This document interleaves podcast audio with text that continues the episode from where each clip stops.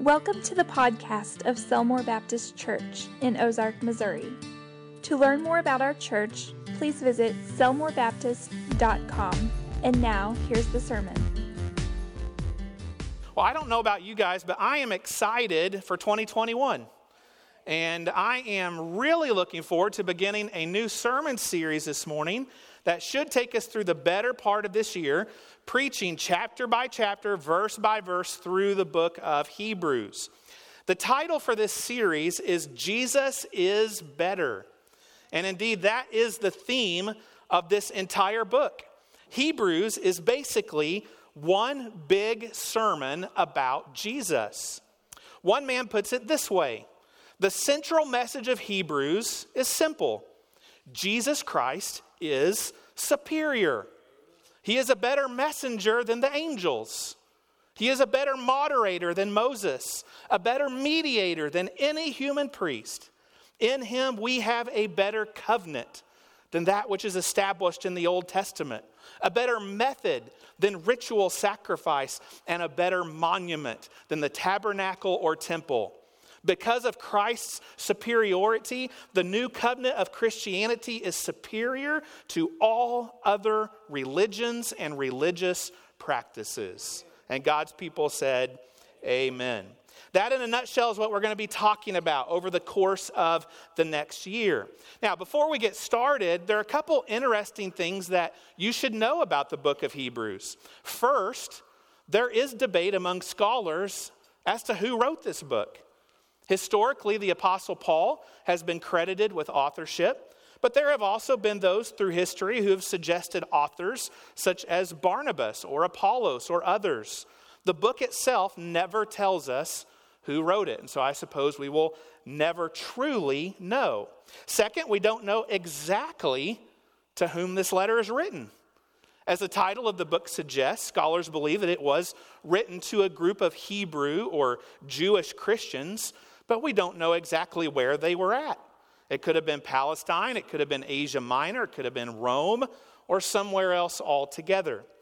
Now, sometimes people who study Hebrews will get caught up in debating these details, but the important thing for us as we make our way through this book is to recognize that ultimately its human authorship and even the identity of its recipients are secondary considerations. The primary thing for us to know and believe is that this is a book inspired by the Holy Spirit of God that has a very important message for us today. And so if you believe that, if you're ready to get started one more time, say amen. Amen. All right. Well, let's begin reading this morning. Hebrews chapter one. We'll begin our journey through this book by reading verse one and the first part of verse two. Here's what the author says: God, who at various times and in various ways spoke in time past to the fathers by the prophets, has in these last days spoken to us by his Son. We'll stop right there. The first thing I want us to see in these verses is the very simple yet foundational truth that God speaks. God speaks. Did you know that? God has always spoken to his people, and he still speaks to us today. God hasn't left us to fend for ourselves. He hasn't left us without a witness. He speaks to us. How encouraging is that? Now, that doesn't necessarily mean that we hear the audible voice of God talking to us, although I think many of us think that would be nice sometimes. When we have a particularly tough decision to make or are going through a difficult time in life, it seems like it would be comforting to actually hear God's audible voice. Then again, we may fall on our face and be rendered speechless, as was the Apostle Paul and others in God's word. While God doesn't normally communicate with us that way, it does not in any way diminish the fact that God does indeed speak to us. But if he doesn't talk audibly to us, then how do we hear him? Well, if you look at these verses, they give us the answer to that. They tell us how God used to speak to people and how God speaks to us today. So let's dig into that a little bit more. First, verse one says that God, in various times and ways, spoke in time past to the fathers, that being the, the Hebrews' forefathers. He spoke to them by the prophets. Anytime you see that phrase, prophets, in the New Testament, that's a reference to the Old Testament. In the Old Testament, God spoke to men called prophets, who then communicated God's message to his people. And as the author of Hebrews says, God did this in various ways. As one has noted, he spoke to Moses in a burning bush, to Elijah in a still small voice, to Isaiah in a vision in the temple, to Hosea in his marital circumstance, to Amos in a basket of summer fruit. God also conveyed his message in the Old Testament through visions and dreams, through angels, through the casting of lots, through wars and natural disasters, and through sometimes very unusual symbols. For instance, God had Isaiah go naked and preach for three years. He had Ezekiel cook food over cow dung. First he said, cook it over human dung. And Ezekiel was like, God, really? Please don't make me do that. And he said, okay, we'll use cow dung instead. But he had Ezekiel do that just to get his message across. Various times and ways indeed. But then something happened. Everything changed. A transition took place in terms of how God speaks to his people. We see it in verse two, where the author of Hebrews says, in these last days, he has spoken to us, not by the prophets, but what does it say? By his Son. So if the question is what, or rather who, changed the way that God speaks to his people, the answer is that it all changed with the coming of Jesus Christ. In our day, just as with the Hebrews, God speaks to us through Jesus. And someone might say, well, how does that work? Because Jesus isn't here among us. According to the Bible, he's currently at the right hand of God the Father in heaven. So if Jesus is not physically here with us on the earth, how does God speak to us through him? Ah, but he was here, wasn't he? Isn't that what we just got done celebrating? That Jesus was here. Jesus walked this earth for thirty-three years. And during that time, he lived a holy and sinless life, modeling for us with perfect semblance who God is, and speaking to us the very words of God. And guess what? It gets better. We have a record of it. And not just any record, but an inspired, inerrant, trustworthy, and accurate record of Jesus' life and ministry and teachings. And not only that, but we also have the teachings of his apostles who learned at his feet. And you know what we call all of that together? The New Testament. The New Testament begins with the four gospels, four biographies of the life and teachings of Jesus written from eyewitness testimony. Then we have the book of Acts, a history book, detailing how Jesus' apostles spread his gospel through the ancient world and how the church of Jesus Christ was born.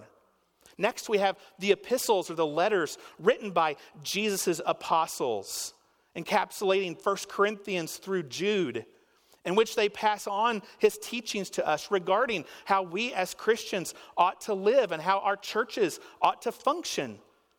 And finally, we have the Apocalypse, the Revelation, written by Jesus' apostle John, promising us that one day Jesus will come back again to claim his church, to judge the living and the dead, and that Satan will be defeated and that Jesus will reign forever and ever. Brother and sister, never doubt that God still speaks. He speaks to us today by his Son, who is revealed in Holy Scripture through the power of the Holy Spirit.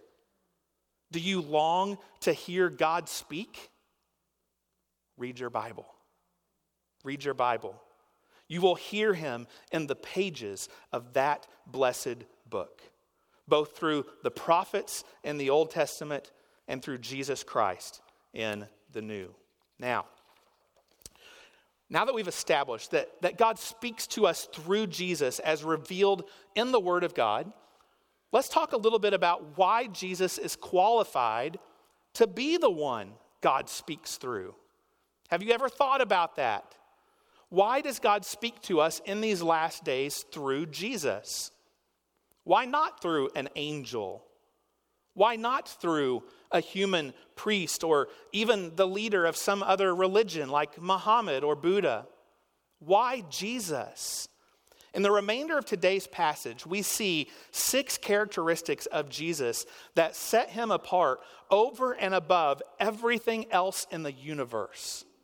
Six characteristics that uniquely qualify Jesus to be the one that God speaks through. So let's read about these characteristics in the following verses, and then we'll talk more about them. Let's start with, um, let's actually back up to verse one again for context, and we'll read through verse four, all right? God, who at various times and in various ways spoke in time past to the fathers by the prophets, has in these last days spoken to us by his Son, whom he has appointed heir of all things, through whom also he made the worlds, who being the brightness of his glory and the express image of his person, and upholding all things by the word of his power, when he had by himself purged our sins, sat down at the right hand of the majesty on high, having become so much better than the angels, as he has by inheritance obtained a more excellent name than they.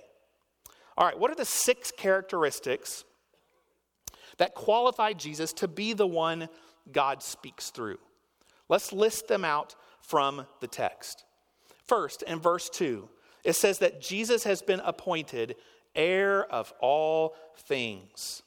An heir is one who inherits the possessions of his father, and all that the Father has becomes his. In like manner, all that God the Father has created ultimately belongs to the Son. He is the heir of it all. Colossians one says that all things in heaven and on earth, visible and invisible, whether thrones or dominions or principalities or powers, all things were created by Jesus, through Jesus, and get this, for Jesus. Now, the implications of that little word, for, are very important. Because what that tells us is that every part of the world around us, the mountains, the oceans, the animals, large and small, especially us, mankind, all things were created as a love gift from the Heavenly Father to his beloved Son. Every organism, every molecule, every cell of creation has the God-given purpose of bringing glory to Jesus Christ. And one day we'll do exactly that. Philippians two says, one day every knee will bow, every tongue will confess that Jesus Christ is Lord to the glory of God the Father. Why? Because Jesus is heir of all things. It all belongs to him. He is the crown prince of heaven. It was created for him. And no other being in the entire universe can make that claim. The second characteristic of Jesus that qualifies him to be the one God speaks through is that he has made the worlds. He is the creator of all things. Now some might say, wait a second, I thought you just said all things were made for Jesus. Now you're saying that all things were made by Jesus. Which one is it? Well, it's both. Pastor Bill said, yes. The Bible teaches us that Jesus Christ, God the Son, was present in the creation of the world and, in fact, was the agent through which the Father performed his creative work. That Jesus was present in the creation is first implied in Genesis one, in which God says, let us make man according to, let us make man in our image according to our likeness. Well, to whom is God speaking there? Who is us? Who is our? Why would he use a plural pronoun?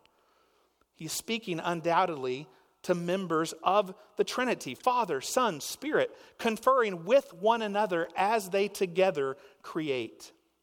The point for our purpose is that Jesus was there. He was taking part in the creation of the world. We also know that Jesus was present in the creation because we see it in John one.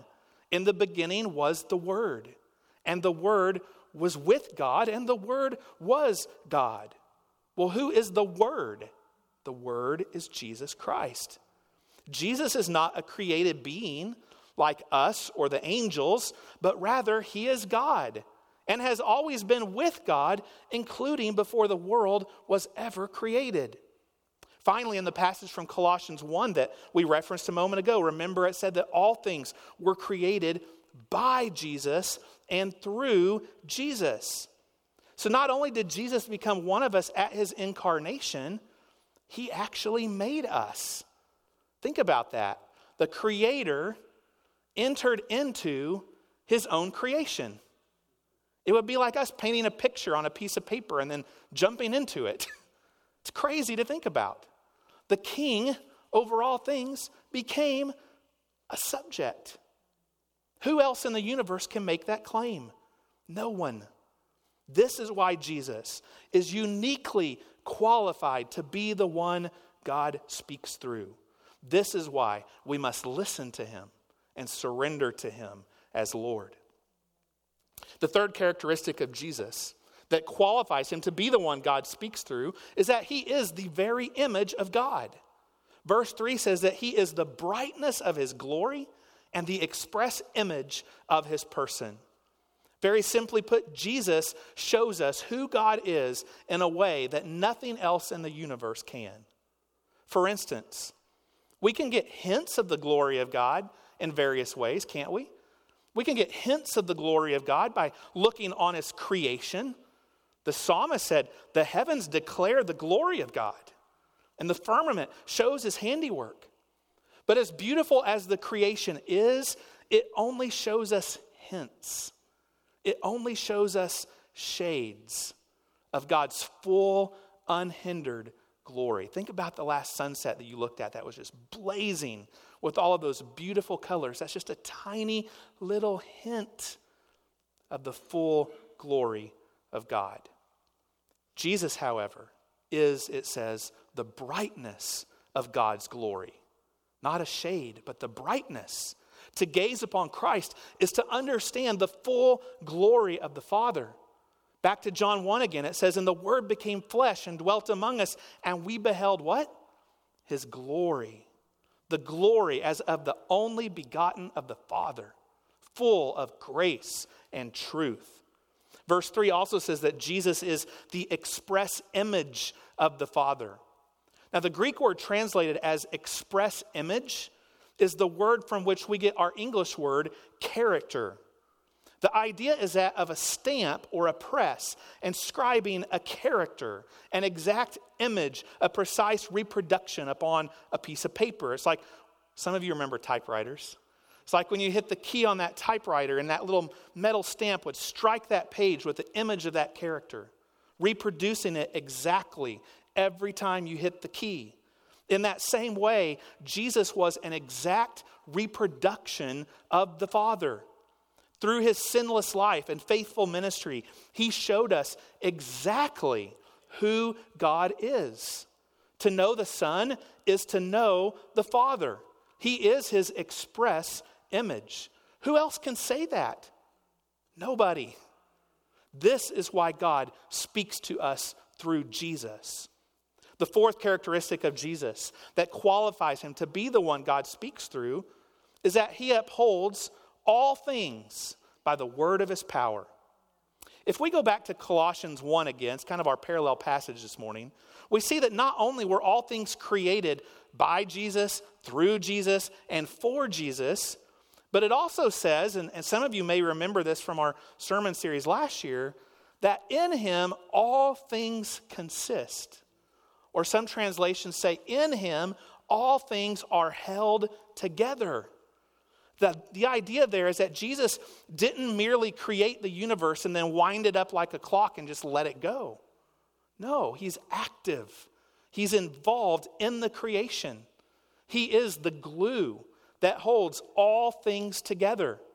If you took Jesus out of the equation of the universe, if you removed his sustaining grace and power, it would all fall apart like that. It would just implode in a heartbeat. But thankfully for us, Jesus is upholding all things. And by the way, that word upholding carries with it the idea of not merely keeping things from falling apart, but also guiding and directing something toward its ultimate consummation. In this sense, we should not merely view Christ as Atlas holding the world on his shoulders, but we should view him as sovereignly moving and guiding the world toward its ultimate destiny in which he, Jesus, will one day make all things new. No one else can do this, only Jesus. This is why God speaks to us through him. The fifth characteristic of Jesus that qualifies him to be the one God speaks through, according to the text, is that he takes away our sins. Verse three puts it this way: he purged our sins. Or we might say he cleansed us. He purified us of our sins. How did Jesus do that? Well, he went to the cross and he gave his life as payment for our sins to satisfy the wrath of God. You see, the Bible says that the wages of sin is death. You and I are sinners, not Jesus. Jesus was sinless. We deserve to die for our sins, not Jesus. But Jesus loved us so much that he died in our place. He absorbed the punishment for our sins in his body. As one has said, he paid a debt he did not owe, because we owed a debt we could not pay. On that cross, Jesus became the propitiation, the payment for our sin, enabling all of those who call upon his name to be saved and to have eternal life. Second Corinthians five puts it this way: he became sin who knew no sin, that we might become the righteousness of God in him. When we repent of our sin and believe upon Jesus, trusting in his sacrifice on the cross as the payment for our sin, he purges us. He purifies us from the inside out. He takes our black heart of sin and he makes us whiter than snow. Who else can do this? Who else died on the cross for us? No one else. Only Jesus. This is why God speaks to us through him. The sixth and last characteristic of Jesus that qualifies him to be the one God speaks through is that he sits at the right hand of God. Now, the right hand of any king is a position of honor. It's a position of prestige. It's a position of power. When you sit at the right hand of the throne, that is the king's way of saying that you are over everything in the kingdom. And friends, until Jesus comes back again, the Bible tells us that's exactly where he's at. In Romans eight, it says that Jesus sits at the right hand of the God, excuse me, at the right hand of God, making intercession for us to the Father. Jesus, while he's sitting there at the right hand in that position of power, prays and pleads to the Father on our behalf.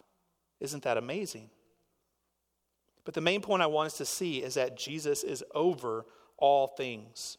Verse four says that he is better than all things, even better than the angels, because by inheritance he's obtained a more excellent name than they.